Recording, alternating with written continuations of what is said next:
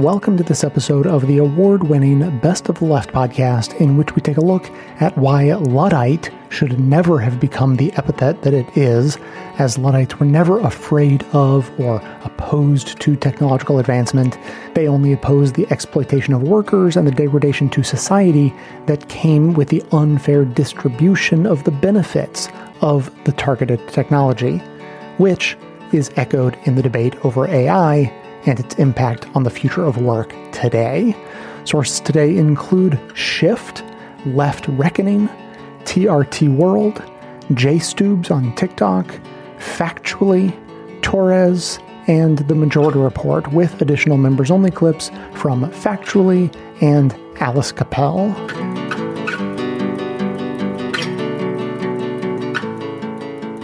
The Luddites were a band of rebels, basically, cloth workers in the beginning stages of the Industrial Revolution, who, after trying various peaceful measures for a long, long time to make sure that their working lives and their identities and their trades were were protected from the march of what we would refer to today as automation, found themselves with their backs against the walls, tech companies of the day, entrepreneurs of the day were using machines that automated work that sort of did their jobs worse, shoddier, and more cheaply, changed course and they started fighting and they started doing the thing that would come to define them that smashing the machines that were taking their jobs. They organized around this fictitious apocryphal sort of figure, Ned Ludd, who was probably just completely made up or may have been uh, an apprentice cloth worker who wasn't working as fast as his master wanted him to. So he his master had him whipped, and he, enraged, took a giant hammer and smashed the machine that uh, he had been working on. Fled into Sherwood Forest like Robin Hood before him. They were both in Nottingham and Nottinghamshire. And sort of the legend grew, right? He's Ned Ludd. So the people who followed in his footsteps, smashing the machinery of oppression, were the Luddites, and they organized themselves into a big guerrilla force that could oppose sort of the forces of industrialization, the elites, and, and sort of the British crown all at once. The word basically has had a negative connotation ever since, but you wrote an interesting piece for The Atlantic. The term is suddenly in vogue. Yeah.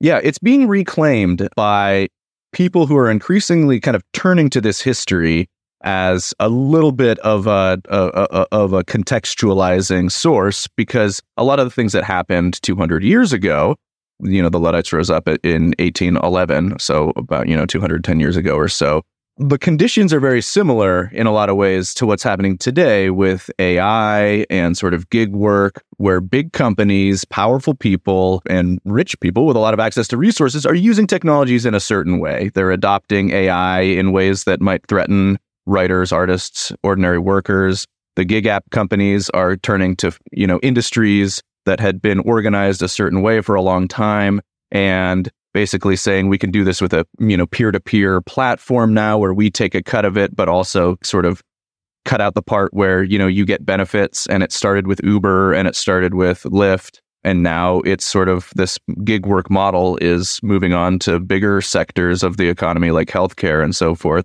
and all the while, workers are feeling like it's pushing them into more precarious situations. So a lot of people are recognizing these forces and the similarities to the original Luddites. And they're saying, hey, you know, the Luddites were not dummies.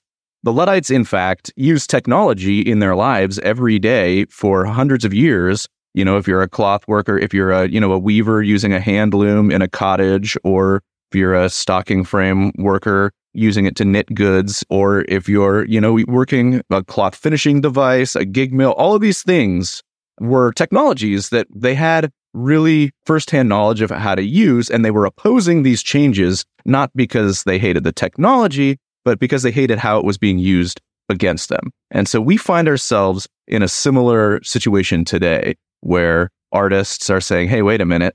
And I've talked to many of them in my work as a, as a journalist who are seeing, you know, up to 50% of their work sort of dry up because they used to draw illustrations for a company that can now do that with Midjourney or a copywriter that used to work for a for a corporation. Now they can you know use ChatGPT to get some approximation of it. And so these sort of precarious, already precarious jobs are kind of drying up a little bit in a way that is very contested because uh, there's just like the cloth workers 200 years ago who complained about the quality and the methods of their work being stolen by the machines and all the all the labor that they'd put into building a reputation and and so forth of, of England's cloth industry the machine owners were were capitalizing on that automating large parts of it using children to run the machines for for less cost and then putting out an inferior product while artists today say, hey, all of this stuff has been stolen from work we've put on the internet. It's been vacuumed up into these systems that a tech company is going to profit off of to churn out an inferior product.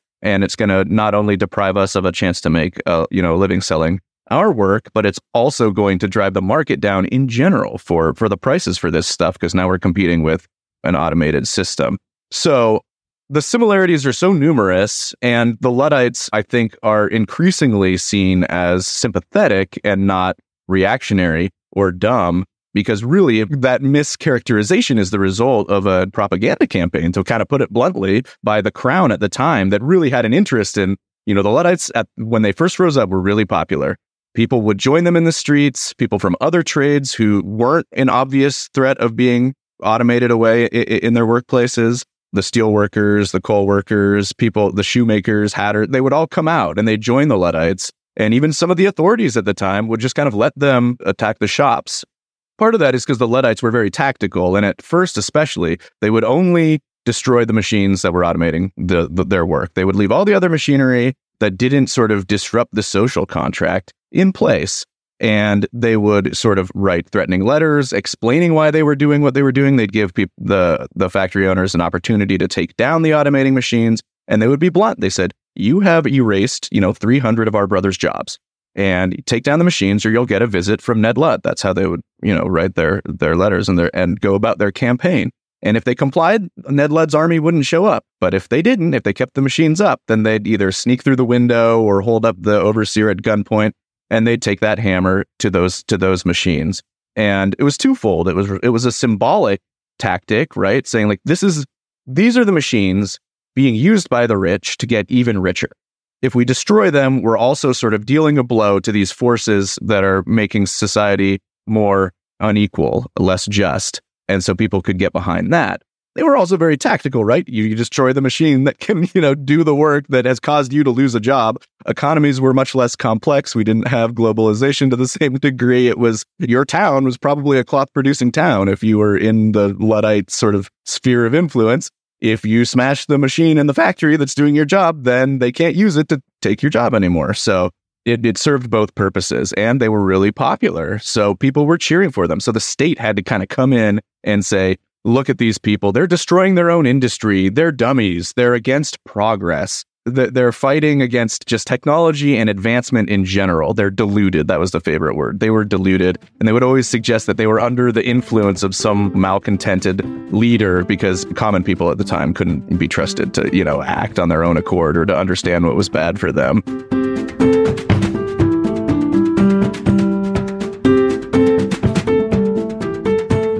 Luddism was a glorious moment of solidarity and collective action by workers. I think they, uh, the reason that, um, you know, on TMK, Ed and I are really trying to bring back Luddism is because we think there's, there's a lot of lessons to be learned in terms of how we think of tech criticism. You know, going back mm-hmm. to the mm-hmm. beginning of our conversation, is understanding tech criticism as something that is fundamentally adversarial, something that should be dangerous, to the interest of capital, um, to the material conditions of capital while raising up the material conditions of workers.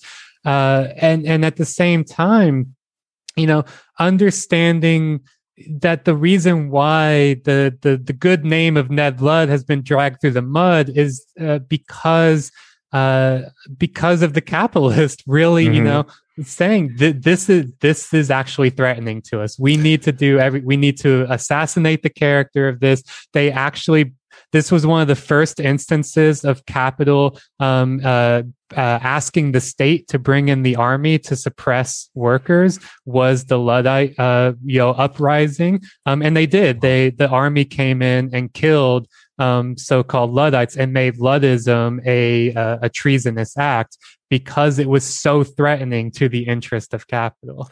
It, it it's a lesson about activism too, because there's this way that activism is defined. You either have nonviolence or you have terrorism.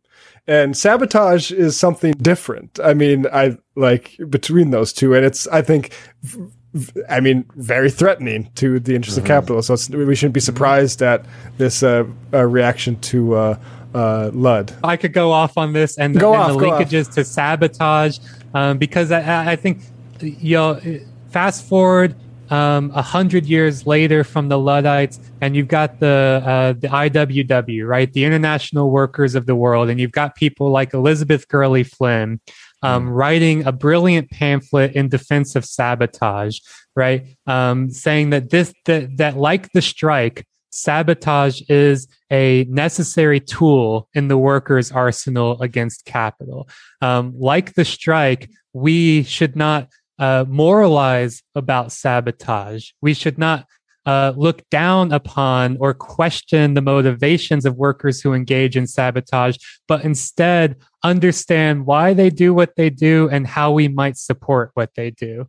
Right, mm-hmm. uh, and and and that is in the same way. I think what we see of of Luddism is it is really about understanding and and asking really critical questions. Does this technology contribute to social welfare? Does it mm-hmm. contribute to socially beneficial ends? You know i've i've called it like uh, the marie kondo of technopolitics right? You hold up this technology you ask those questions and if the answer is no then you throw it in the trash right? Um, and and we need to have a, we need to get more comfortable with understanding technology as something that is not only political, not only human made, but as something that therefore can be unmade, can be deconstructed and mm. dismantled mm. by people for for for for good ends right? Just because something exists doesn't mean it deserves to exist. And i think that's a myth of determinism that we are sold um, is that all we need is innovation more stuff on top of more stuff on top of more stuff. I think we need to start asking more questions about why we have this stuff and if it deserves to exist I think that's that's on point. It's like you know a lot of the way that it's like Luddism is properly understood are people who have like severe fears of technology or people who don't understand technology. Uh, when in fact the the picture that you're painting right here is people who very very much understand technology and what it's doing to them and doing to their community. Um, and it's something that should be replicated, uh, you know, much more because especially if you read tech journalism. Uh, I know there's a lot of great folks out there who do good tech journalism, but a lot of it, um, you know, is just as you were saying earlier, you know, repeating press releases, acting as if these things are, you know, have no effect on like on our material reality, but are just expressions of us uncovering the truth of of of the being, right? The truth of the world, right? Uncovering the you know the tech, um, you know, that is just always out there instead of a very specific um, a, a, very specific process that is bringing about a, a, a particular end. Um, and I, I, think it's important for us to understand, not just as like workers, right? Um, but also in politics, because one thing that was so frustrating, for example, is like, you know, Andrew Yang's uh, campaign in, in, in 2020, right? The way that he talked about uh, unemployment, right? It was like, well, this is just a consequence of like the wheels of history moving in a certain way because technology and, and robots and artificial intelligence are just reaching a point and there's nothing we can do to stop it, but we'll just, you know, put a band-aid on the bottom, right? It was very attractive to some people, especially like working people were attracted to it because they're seeing, oh, my job uh, is becoming more automated. There is more mm-hmm. surveillance than I've ever experienced, um, and it's a great tool for you know for the wealthy and, and, people like Bezos to say like, yeah, well, this is just the natural order of things, rather than people having to understand it's like, no, um, the technology is being developed in a certain way uh, because you have been historically put onto this you know lower rung. Um, like the working class in this country has been you know devastated you know for decades and decades and decades. So technology is being used to to brutalize you and to to turn you more and more into a machine.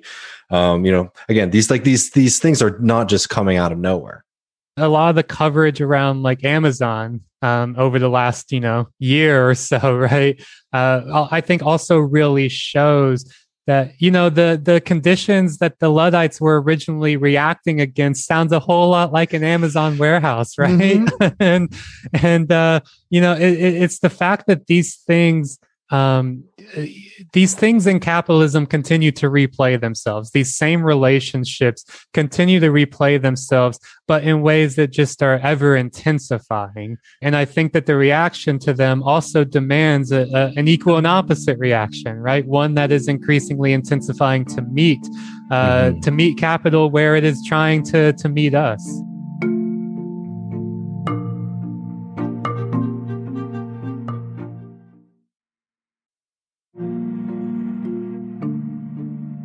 You're sounding the alarm. Geoffrey Hinton, seen as the founder or father or godfather of AI, he's sounding the alarm and has distanced himself from a lot of his previous statements.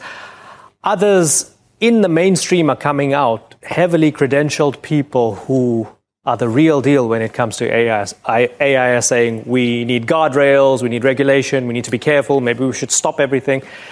Yet, OpenAI, Microsoft, DeepMind.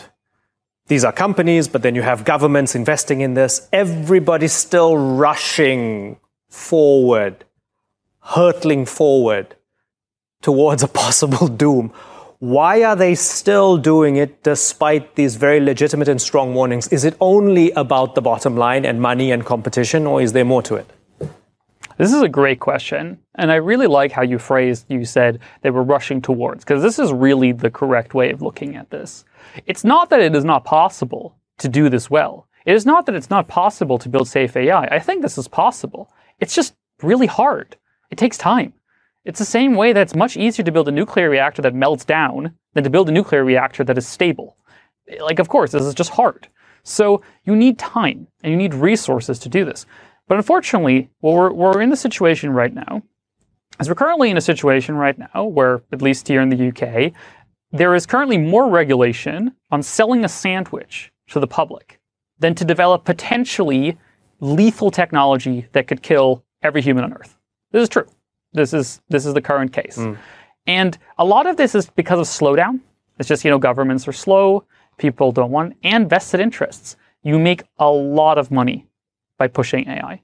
Pushing AI further makes you a lot of money. It gets you famous on Twitter. You know, look how much the like these people are rock stars. You know, people like Sam Altman's a rock star uh. on Twitter. You know, people love these people. They're like, oh yeah, they're bringing the future. They're making big money, so they must be good. But like, I mean, it's just not that simple. Unfortunately, we're in a territory where we all agree somewhere in the future there's a precipice, uh. which we will fall down if we continue. We don't know where it is. We don't, maybe it's far away, maybe it's very close. And my opinion is if you don't know where it is, you should stop. While other people who, you know, gain money, power, or just ideological points, like a lot of these people is very important to understand, do this because they truly believe, like a religion. Right. They believe in transhumanism, in, in the glorious future where AI right. will love us and so on. Like, so there's many reasons, but I mean, yeah, I mean, a cynical take is just I could be making a lot more money right now if I was just pushing AI. I could get a lot more money than I have right now. How do we do anything about this without just deciding to cut the undersea internet cables and blow up the satellites in space and just start again? How do you actually, because this is a technical problem and it's also a moral and ethical problem. So, yes where do you even begin right now, or is it too late?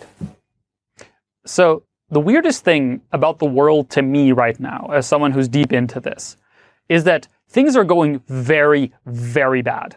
We have, you know, crazy, you know, just corporations with zero oversight, just plowing billions of dollars into going as fast as possible with no oversight, with no accountability, which is about as bad as it could be but somehow we haven't yet lost. It's not yet over. It could have been over. There's many things where it could be over tomorrow, but it's not yet. There is still hope. There is still hope. I don't know if there's going to be hope in a couple years or even in one year, but there currently still is hope. Oh, wait, hold on. Hope, one year. I mean, that's. Come on, man. I mean, we're probably going to put out this interview like a couple of weeks after we record it. a few months will pass. We could all be dead by the time you, I know, this gets 10,000 views. I mean, just, just, just for, explain this timeline. One year. Why one year? Why, why is it going so fast that even one year would be too far ahead? Explain that. I'm not saying one year is like guaranteed by any means. I think it's unluck- unlikely, but it's not impossible. And this is important to understand: mm. is that AI and computer technology is an exponential. Mm. It's like COVID. This is like saying in February, you know, a million COVID infections. That's impossible. That can't happen in six months, and it absolutely did. This is kind of how AI is as well. Exponentials look slow. They look like you don't go one infected, two infected, four infected. That's not so bad. But then you have 10,000, 20,000, 40,000, you know, 100,000, yeah. you know, within a single week. And this is how te- this technology works as well. Is that as our computers get, there's something called Moore's Law, which is, it's not really a law, it's more like an observation, that every two years, our computers get about, you know, there's some details, but about twice as powerful. So that's an exponential. Hmm. And our tech, and it's not just our computers are getting more powerful. Our software is getting better. Our AIs are getting better. Our data is getting better. More money is coming into this field. We are on an exponential. This is why things can go so fast. So while I'm not like, you know, it would be weird if we would all be dead in one year, it is physically possible. Mm. You can't rule it out mm. if we continue on this path. The powerful people who can do something about this, especially when it comes to regulation. When you saw those congressmen speaking to Sam Altman, they didn't seem to know what the hell they were talking about. So, how frustrating is it for you that the people who can make a difference have zero clue about what's really going on? And, and more important than that, they didn't seem to want to actually know they had weird questions that made no sense. And uh, so you're thinking, okay, these guys are in charge. I mean, no wonder the AI is going to come and wipe us all out. Maybe, maybe we deserve it. Well, I wouldn't go that far, but um, this used to annoy me a lot. This used to be extremely frustrating. Um, but I've come to I've come to peace with it to a large degree, because the thing that I've really found is that understanding the world is hard understanding complex topics and technology is hard, not just because they're, they're complicated, but also because people have lives. And this is okay. This is normal. People mm-hmm. have families. They have responsibilities. They have, there's a lot of things people have to deal with. And I don't shame people for this.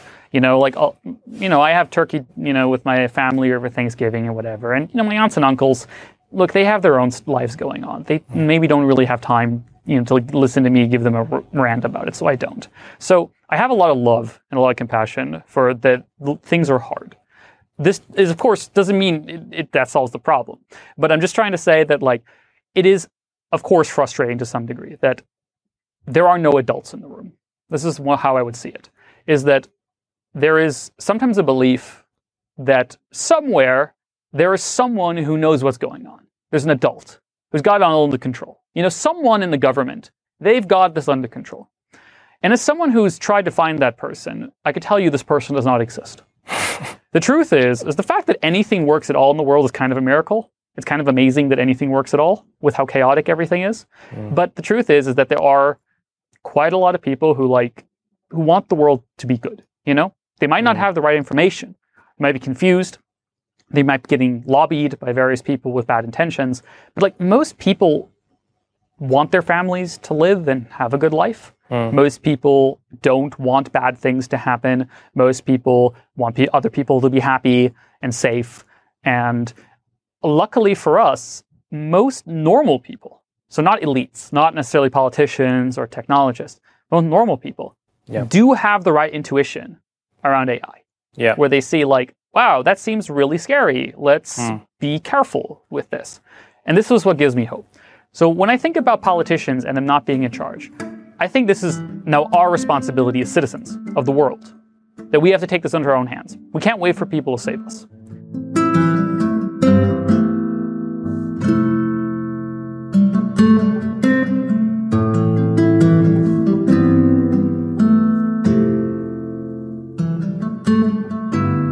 Becoming increasingly convinced that we are headed towards an artistic apocalypse. I know that sounds dramatic, but this technology should scare absolutely everyone. In case you hadn't heard, yesterday OpenAI announced their newest technology. They're calling it Sora. It is a text to video engine that allows people to use word prompts to create photorealistic video. Every single video in this thread is 100% AI generated. And it's something that absolutely cannot be stressed enough that every single AI generator that exists is trained off of existing art. It is trained off of art and words and writing that often they don't obtain permission from the original artist before they feed them into their generators to learn how to recreate their work essentially. But before I get into all of the many ways that this is objectively horrifying from a human and artistic standpoint, I want you to think about all of the immediate real world applications of this technology. Think about the way this technology could be used in a surveillance state. Think about the way this technology could be used in a court of law with a potentially corrupt legal system and law enforcement system. This technology absolutely will be used to inflict trauma and humiliation by way of things like AI deepfake porn or anything else that you can think of that is humiliating or degrading. The worst things you can think of that could be used with this technology, I guarantee you will be used with this technology. And the ease of use and accessibility means that children will inevitably have access to this as well. There are a million terrifying applications for this. I cannot even imagine how one would protect themselves from scams or identity theft with technology like this. Of course, there'll be rampant political propaganda AI deepfakes. Something absolutely everyone needs to consider is the way that this technology could be used to discredit the validity of things like genocide that are happening in the world right now think Holocaust deniers are bad now. Imagine when technology like this is normalized and people can see real footage of human suffering being inflicted by, say, an authoritarian government and say, well, who even knows if that's real? Or worse, governments using this technology to create artificial evidence of atrocities they claimed happen,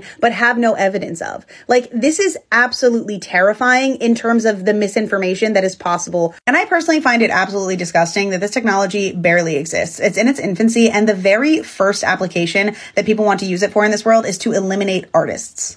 I've seen so many people say, oh, well, we'll never really be able to replace humans. We'll always know the difference. And the thing is, no, we won't. The way that this technology has advanced in a single year is absolutely astounding. Any deficiency you can think of right now that you can say, oh, well, it can't do this thing that a human can do, it will learn way faster than you think it will. Artists have been underpaid and undervalued since forever, and it's only gotten worse with the rise of film as the most prolific art form of the modern age. I think film is great, but it is inextricably tied to capitalism. Art and entertainment are kind of indiscernible from one another sometimes because of the world we live in and the fact that film is art, but film is also a capitalist endeavorment to make money. Art is born out of passion and it inspires passion. I just don't understand why that would ever be something that we would want to fucking streamline. People don't go into art to become rich and famous. I'm sure it's nice when that does happen, but most artists feel a burning need to create.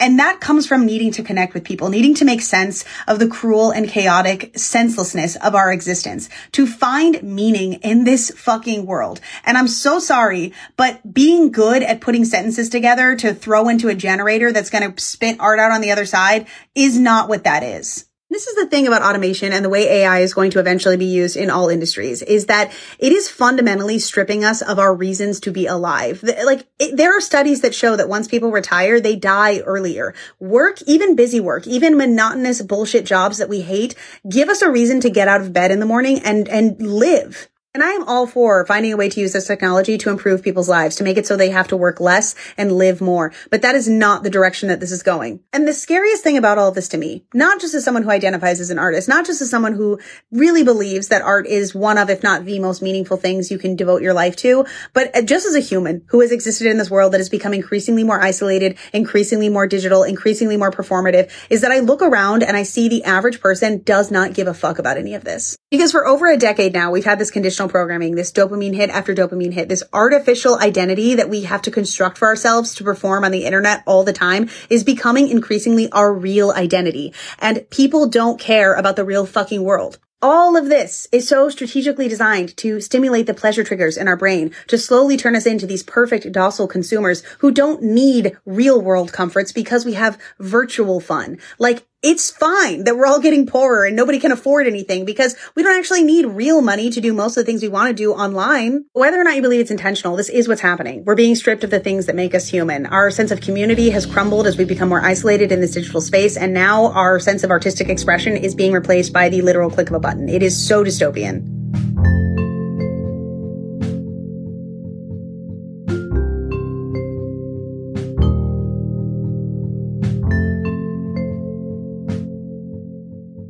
Please uh, walk us through your other proposals for, for regulating AI. So next thing would be global AI governance. I think we need to coordinate what we're doing across the globe, which is actually in the interest of the companies itself. You know, large language models are expensive to train and you don't want to have 195 countries, 195 sets of rules requiring 195 bits of violence to the um, environment because each of these is so um, expensive and, and, so energetically costly. Mm-hmm. Um, so you want coordination for that reason. The companies don't really want completely different regimes in, in each place. And ultimately, as things do get more powerful, we want to make sure that all of this stuff is under control. And so I think we need some coordination around that. Next thing I would suggest is something like the FDA if you're going to deploy AI at large scale. So it's one thing if you want to do research in your own lab, but if you're going to roll something out to 100 million people, you should make sure that the benefits actually outweigh the risks. And yeah, independent scientists should be part of that. And they should be able to say, well, you've made this application, but there's this risk and you haven't done enough to address it. Or, you know, you've said there's this benefit, but we look at your measures and they're not very solid. Can you go back and do some more? So there should be a little bit of negotiation um, until things are really solid. Another thing we should have is auditing after things come out. Make sure, for example, that systems are not being used in biased ways. So like are large language models being used to make job decisions? And if they are, are they discriminating? We need to know that. But uh, now all these regulations sound great to me. They sound important having an FDA style agency, et cetera. Uh, that that sounds like a great thing to do when you've got uh, technology that's causing problems. Uh, the history of that sort of regulation in the United States is that when you have a new field, that field desperately resists regulation with every fiber of its being. And it isn't until there are real massive harms, people dying in the streets from tainted food that we get, you know, food regulation and, you know, instituted by Teddy Roosevelt. I told that story on my Netflix show, The G Word. Um, it requires generally like wholesale death and devastation before we start regulating these things. Um, do you feel that there's any prospect in the near term for the kind of regulations that you're talking about? Or are we going to have a lot of harms first? It's difficult to say. I mean, when I gave the Senate testimony, there was actually real strong bipartisan recognition that we do need to move quickly, that government moved too slowly on social media, didn't really get to the right place. And so there's some recognition that there's a need to do something now. Whether that gets us over the hump, I don't know. Part of my thinking is figure it out now what we need to do. And even if it doesn't pass, we'll have it ready. So if there is a sort of 9-11 moment, some massive, you know, AI induced cybercrime or something like that, we'll be there. We'll know what to do. And so I don't think we should waste time right now being defeatist. I think we should figure out what is in the best interest of the nation and really of the globe and be as prepared as possible, whether it passes now or later. I agree that we should do as much as possible. I'm just a little bit concerned about the amount of power wielded by the tech industry. You know, that this is one of the most profitable industries in America. So it's very easy for those CEOs to go and get a meeting with Joe Biden, whatever they want. And it's harder for folks such as yourself or, or some of the other, uh, uh, you know, academics we've had on the show to uh, uh to to have those conversations. But I agree that we need I'll to be having this. the conversation. I, am in a little bit of a special category, especially after the Senate um, testimony. But right now, it's actually very easy for me to get meetings. I, I met. Um, well, I, I, guess I shouldn't be too explicit, but I, am able to talk to whoever I need to talk to in Washington and um, you know Europe and and so forth right now. So um, people in power right now are recognizing that they don't entirely trust the big tech companies, that they do need some outside voices. And for whatever reason, I right now am in that position and they're, they're taking me very seriously. Um, if I say I'm going to be in Washington, could you meet next week? People say yes. And in fact, I was okay. just in Washington, met a lot of very high ranking people. And then I got on the airplane and then some other high ranking people are like, when are you coming back? Um, and, and, so, um, I think just by coincidence, but, um, you know, people notice the testimony that I gave, want to solve this yeah. problem. Like they're sincere in wanting to solve it. They, there's a problem that not everybody agrees about what to do, and everybody's trying to take credit for having the the one true solution. And like, in some ways, it's an embarrassment of riches. Everybody's trying to help. In some ways, there's a coordination problem. But I would say that more than any time I've ever seen before, the government is reaching out to at least some of us who are experts in the field, trying to say, you know, what would you do in this circumstance? So I give them some credit for that.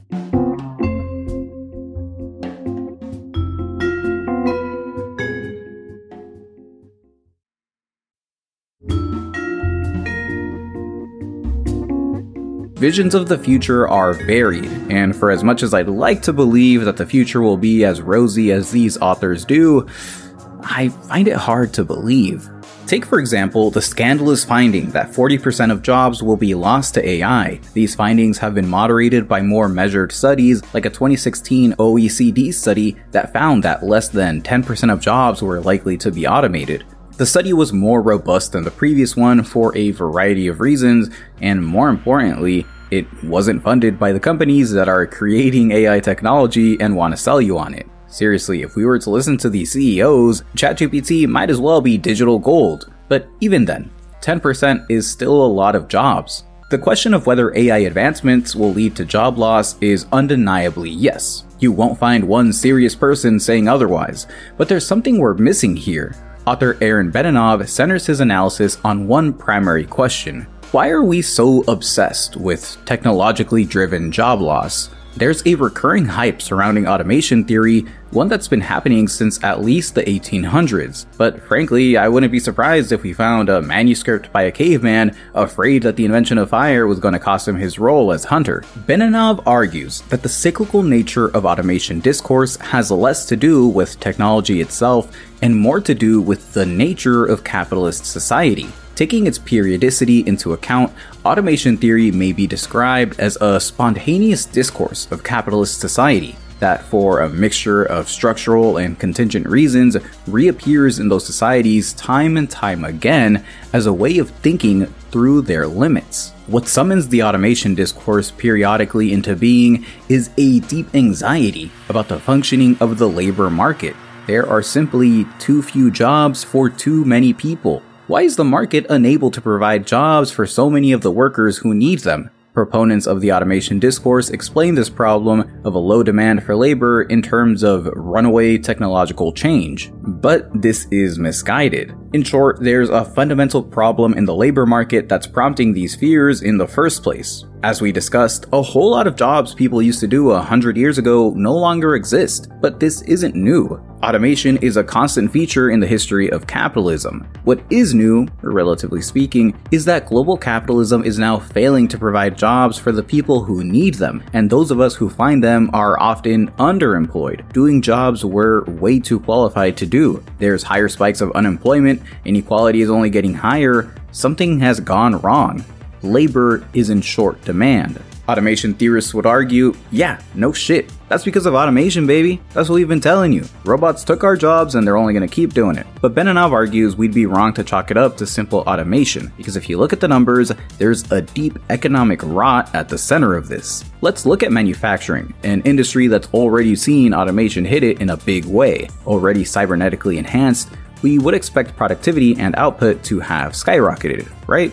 but this isn't the case. In fact, recent figures show the manufacturing industry diminishing, growing at a sluggish pace that doesn't compare with the post World War II golden age. It's a classic crisis of overproduction and overcapacity. Demand for goods has stagnated compared to our ability to produce them, leading to a wave of deindustrialization. And manufacturing is only one such industry. Across the board, economic growth has stagnated. Some would argue that this is inevitable if we're using the economy after World War II as the baseline. The global economy was booming after the war. Expecting it to stay like that, well, it's not a fair comparison. If we instead compare it to pre World War I levels, things are much more similar. But here's the kicker. As Benanav explains, in that period, large sections of the population still lived in the countryside and produced much of what they needed to live. Yet, in spite of the much more limited sphere in which labor markets were active, and in which industrialization took place, this era was marked by a persistently low demand for labor, making for employment insecurity, rising inequality, and tumultuous social movements aimed at transforming economic relations. In this respect, the world of today does look like this era. The difference is that today, a much larger share of the world's population depends on finding work in labor markets in order to live. Considering how you can't just grow food in your backyard like you used to a hundred years ago, this development is unsettling. Benanav admits that technological progress does play a factor here, but it's secondary to the primary issue of a stagnant capitalist engine that can't fuel economic growth to keep people employed. The difference today versus 100 years ago is that the vast majority of the planet is now a part of this wage labor system. If this stagnation continues, it's likely to make the employment insecurity, rising inequality, and social movements of the past century look like child's play. The problem is capitalism, not AI or automation.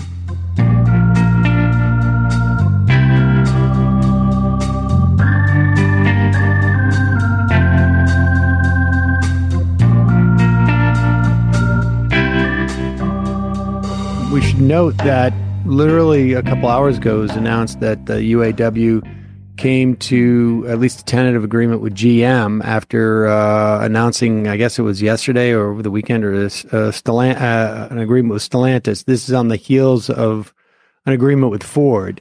And it seems like one of the most successful sort of like um, strikes union demands in modern history. Uh, you know, maybe at least in the past 50 years. I think maybe for sure in the past 50 years, it seems. Uh, 25% pay increase is just sort of like the top line figure. Um, over the course of a three or four, uh, five year contract, depending on, you know, all the details, we're going to get a little bit more. But how much of that type of unionism in particular uh, one that is really sort of aggressive and more democratic. I mean, the UAW had a big sort of, uh, they were under a consent decree that brought about this administration uh, of Shawn Fain, which, you know, feels far more democratic, both in structure and processes, but also just in disposition. Like, he is uh, much more in tune to the membership, it feels like, from the outside than we've seen in the past. How much of that is a, de- a descendant of the Luddite movement?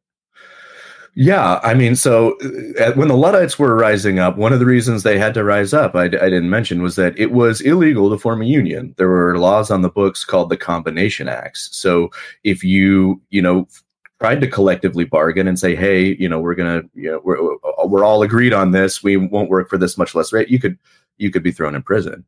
Um, so part of the outgrowth of the of the Luddite movement was the was the reform effort uh, by uh, that helped was really spurred by some of the folks that I follow in the book, Gravener Henson, who was a Luddite himself, but also was re- interested in you know pulling the levers of reform, and he really fought to the bitter end and with ultimately some success to get those combination acts repealed. And we saw sort of the beginnings of the of the union movement um, take take rise. But there's a really really good lesson from the luddites in, in that you know so being militant can work. You know you don't need to actually smash machines but the the industrialists and the sort of the elites of the day were terrified of the Luddites. A lot of them gave in and offered demands um, because they had they had power and they were popular. And you know we've seen, uh, as, you know, as you mentioned with with Shawn Fain and the, the previous uh, sort of leadership of, of of some of our unions had had not wanted to you know mix it up too much. They had not wanted to push against the the companies. There had been it had gotten pretty slack. So i think seeing these sort of more i mean it's not it's not militant but it's a lot more confrontational. It's a lot more sort of uh, you know, they're they're they're leaning into their power a lot more. And I would also point out, you know, one of the big things was the the companies were trying to say like, well, you know, uh, we have new technologies, right? Where you're going to be working with batteries and electric cars, and that's not as hard to produce, so we need to pay you less.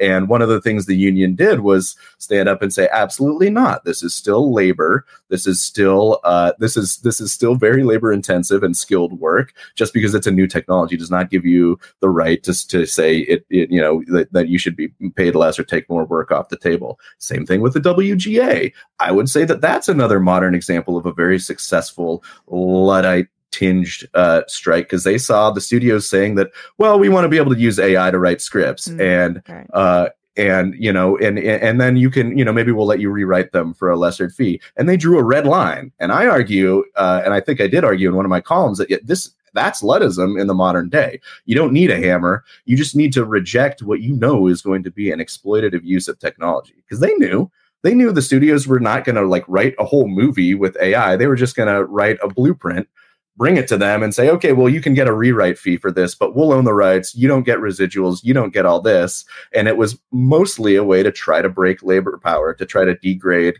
uh, conditions. And they drew that red line in the WGA and they said, no. They said, absolutely not. If somebody's going to use AI, we're going to have control over how it's going to be used. The studio can't do it. Uh, we'll make that decision. And kind of amazingly, they won that. They won that right to sort of control that part of the labor process. So that's a huge victory. And I think one that, you know, is extremely inspiring because we're going to see a wave of these fights coming down. Do you think that the legacy of the Luddites or the lessons that come out of there are are that that tactic of militancy that they had or was it the did they represent a um, a new way of of of understanding of the benefits slash increase in productivity and who gets who gets a piece of that who shares in that uh, so-called benefit. If it's if the if, if the sharing of that benefit goes to you know all the the parties the constituencies involved in that factory or whatever it is that production line or just one narrow um, uh, one narrow beneficiary, or, or is it both? Yeah, I mean, I think it's a little bit of both, but I think it's more the latter. I think it's saying it is, in fact, like it, you should be encouraged uh, to question how technology is going to be used in your workplace in your life in your in your daily routine. Like is it who is who is a given technology going to serve? Is it going to serve you the worker or is it going to serve your boss at your expense? And it's giving i think people license again especially this is really important in this era where for so long we've been taught that progress is equal to technology. It's Silicon Valley is the bringer of all of these, you know, great technological gifts and, you know, to question or to resist them is is was unthinkable for so long. I mean, we've seen some of that change with the techlash and, and and so forth, but there's still a lot of people who are very resistant to even say like, well, wait a minute, like this seems like a this seems like an awfully raw deal and we're seeing that i think with thanks to the writers and to a, a number of the other sort of uh, folks who are pushing back on this right now we're seeing that facade start to crack. So i think the luddites have given us a good example and an important example to, to look at the way that it's being deployed in society or even in our specific workplaces and to question it. And it's okay to question it. It's okay to be a luddite. And in fact there's great power in being a luddite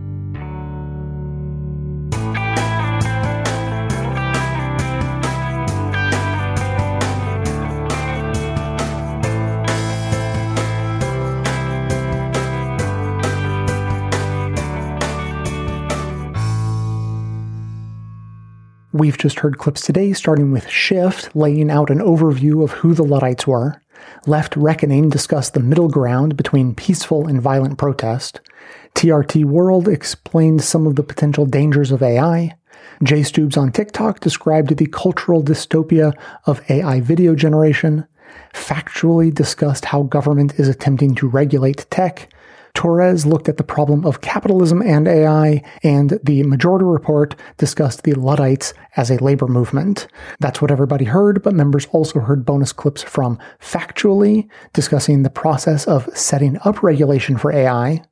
I think that the US and other countries similarly need a central agency or a cabinet level position or something like that. You know, a, a secretary of AI with supporting infrastructure whose full time job it is to look at all the ramifications of this because they are so vast. Mm-hmm.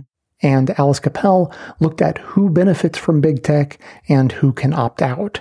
What seems problematic to me is the reward system we have built around those technologies that is fed by the ideology of constant progress, but also by our economic system, to the point where it has become quite hard to define what progress really is.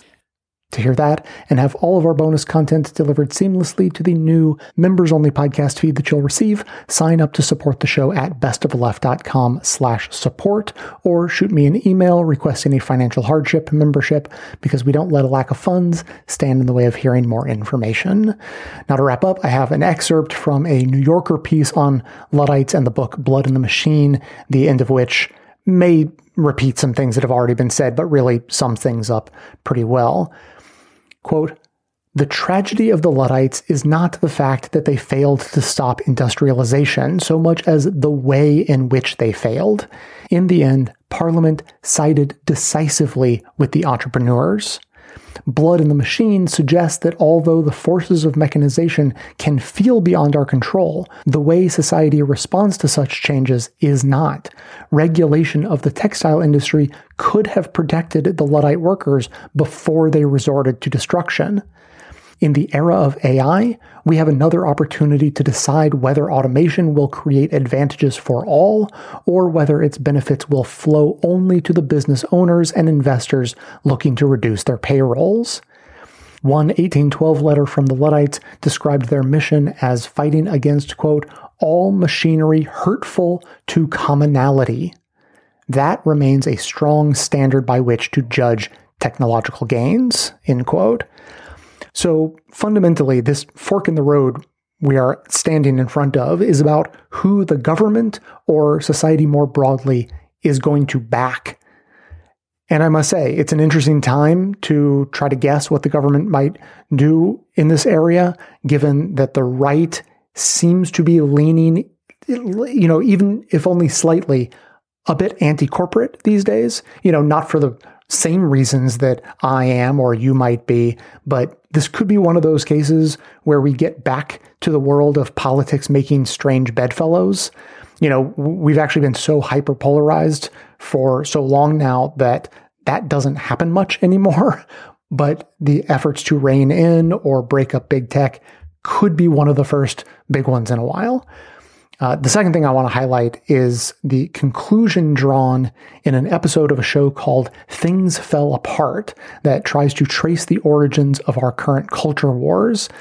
In the episode about managing online speech, or, or maybe our tendency to not think we need to manage online speech until really, really forced to, they talk about the first time anyone was ever shamed for something they posted online back during the proto internet, an anti Semitic joke was posted, and it sparked a debate about whether to moderate such things or just let it run free. Initially, after much deliberation, it was decided that it was important to do some sort of content moderation for the sake of a healthy online discourse. However, that stance was immediately attacked from a more libertarian perspective that would ultimately win out and set the tone for Silicon Valley. John McCarthy was horrified at the thought of speech codes becoming the norm online. So he published a ferocious riposte to the ban, calling John Sack an underling who had spent those weeks not deliberating, but gurgling he launched an online petition too, one of the very first in internet history, gathering a hundred signatures from faculty.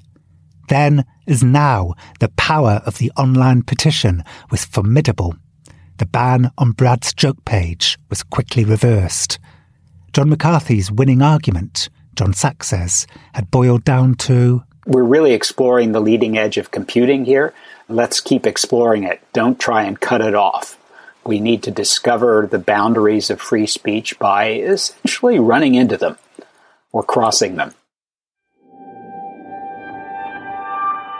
And that's the internet we have all lived in for the decades that followed. A libertarian engineer's utopia where free speech thrived unencumbered, with no regard for the dangers it might cause society. And by dangers, I mean not only offensive speech, but fake news too. And because unencumbered free speech leads to conflict, which keeps people online longer than Harmony does, it's a profitable ideology for the tech companies. It's epitomised best by how Twitter's UK general manager described the site in 2012 as the free speech wing of the Free Speech Party. The interesting thing about Twitter is it's sort of uh, Silicon Valley native. So maybe it all does tie back to the libertarian bent in the engineering culture. Now, maybe it's obvious, but I play this because I see it as another inflection point in the evolution of the relationship between technology and society. So it's clear that these kinds of moments are really important to think through with a long view in mind. What I would argue is that to side with the capitalists and big tech during this AI inflection point, you know, essentially co-signing the idea that AI can and will replace massive numbers of jobs and the benefits of those advances should go exclusively to the capitalist class will ultimately bring about a destructive wealth stratification that really only has a chance of bringing mass misery. However, there's also a left wing socialist vision of a techno future of full automation where the fruits of those advances are shared across society and people are freed from long hours at bullshit jobs, maybe only a handful of hours a day and only a couple or a few days a week would even be spent working, leaving people free to live their non work lives to the fullest. That is a possibility, certainly better than the alternative, but it does also come with the danger of taking work away from millions of people who derive their inner sense of purpose from the work they do, leading to a massive mental health crisis, even if their economic needs are taken care of. Not to mention the way that AI is tending to tackle art as well. Some neo Luddites hasten to remind us that much aside from work, the creation of art is also one of the greatest sources of meaning for people. And if AI sort of swamps the art scene as well, then that could have similar effects as taking away people's work. So it really strikes me as a choice between economic hyperstratification and economic abundance for all, but with the danger of there being too little of what gives life purpose to people. Now, of course, given that stress levels are at all time highs brought about by overwork and a general sense of time poverty, I suppose bringing down work hours and days should start to create improvements for people before it goes too far in the other direction. But all of these things are concerns to keep our eye on. That is going to be it for today. As always, keep the comments coming in. I would love to hear your thoughts or questions about this or anything else.